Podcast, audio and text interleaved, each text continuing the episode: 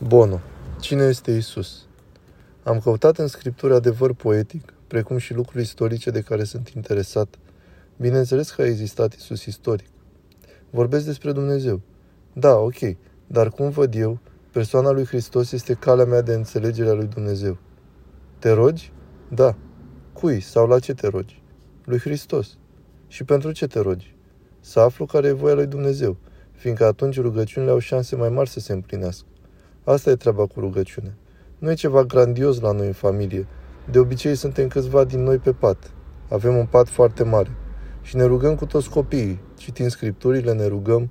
Nici măcar nu e ceva regulat. Câteodată, dacă ne ducem la biserică într-o duminică și slujba s-a terminat, stăm numai noi, ca familie. Pentru pace și liniște.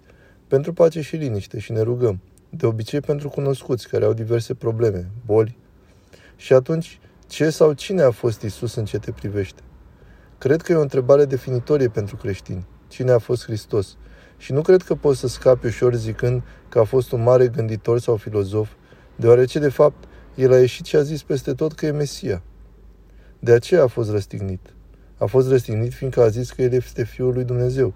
Deci, după mine, fie a fost Fiul lui Dumnezeu, fie nu a fost. Nu, fie a fost nebun. Lasă complexele mesianice de tip rock and roll. Asta ar fi țăcăneală de nivelul lui Charlie Manson.